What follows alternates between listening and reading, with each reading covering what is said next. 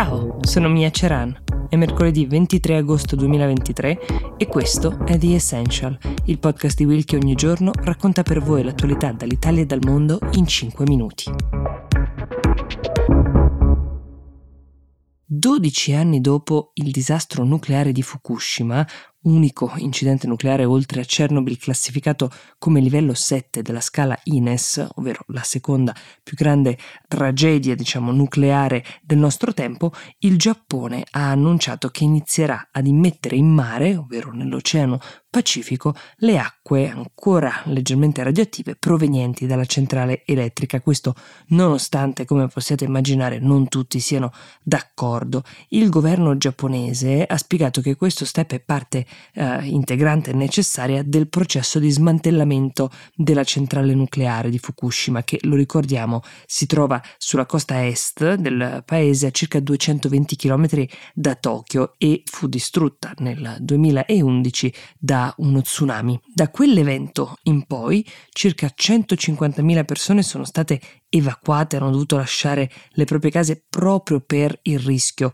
radioattività. Le acque radioattive sono state conservate, stoccate per gli ultimi dieci anni, però adesso, principalmente per motivi di spazio, ma non solo, è necessaria una nuova soluzione. Questo piano, che è stato presentato in realtà due anni fa dal governo giapponese, è stato poi anche valutato e approvato dalle Nazioni Unite e funziona più o meno così. C'è l'equivalente di circa 500 piscine olimpioniche di acqua da smaltire. È acqua che è stata trattata e filtrata con strumenti appositi che però non sono in grado di togliere interamente la radioattività. Quest'acqua verrà rilasciata però nel corso dei prossimi 30 anni, ampiamente diluita, verrà lasciata nel Pacifico, quindi eh, ci sarà un'ulteriore diluzione. A voler essere più precisi, la TEPCO, che è la società che gestisce la centrale, ha fatto sapere che l'acqua è stata filtrata per rimuovere più di 60 sostanze radioattive,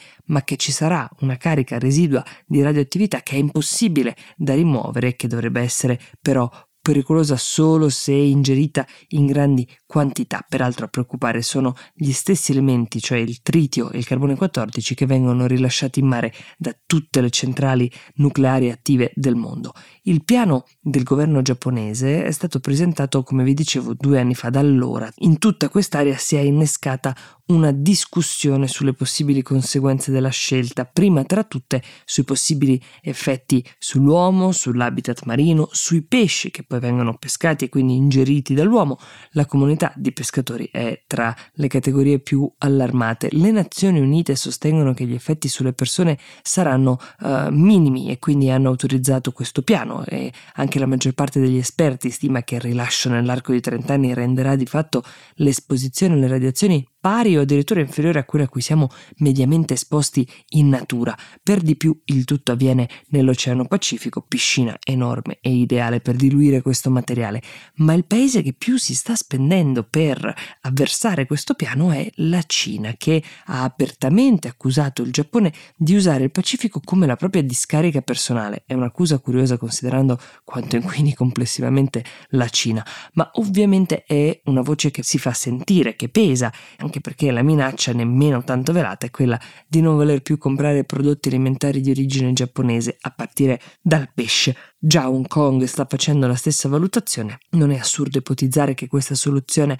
possa avere delle conseguenze anche serie sull'economia giapponese. Se tutto va come previsto e le condizioni meteo e del mare sono favorevoli, il rilascio di queste acque nel Pacifico partirà domani stesso. Nel frattempo, negli Stati Uniti, Donald Trump ancora una volta annuncia che verrà arrestato, o meglio, si dovrebbe costituire lui stesso giovedì prossimo presso un tribunale nello stato della Georgia, proprio quello in cui è accusato di aver tentato di alterare la conta dei voti per le elezioni presidenziali che poi sono state vinte da Joe Biden. Forse ricorderete quella telefonata uh, in cui Trump intimava al segretario di Stato della Georgia, Brett Raffensperger, di trovare 11.000 9.780 voti, proprio quelli che gli sarebbero serviti per aggiudicarsi lo Stato e potenzialmente battere quindi il suo avversario. La cauzione eh, per Donald Trump è fissata a 200.000 dollari, quindi è ragionevole pensare che potrà uscire e attendere da uomo libero eh, il processo, a patto che non intimidisca o minacci dei testimoni. Il tribunale ha specificato che sono incluse le minacce fatte via social. Ci sono altre 18 persone accusate di aver cercato di interferire con i risultati elettorali insieme a lui e ancora una volta Donald Trump parla di processi politicizzati e ancora una volta i suoi elettori sembrano non essere turbati da queste vicende, visto che The Donald resta ancora saldamente il candidato repubblicano con il maggior consenso. The Essential per oggi si ferma qui, io vi do appuntamento a domani e vi auguro una buona giornata.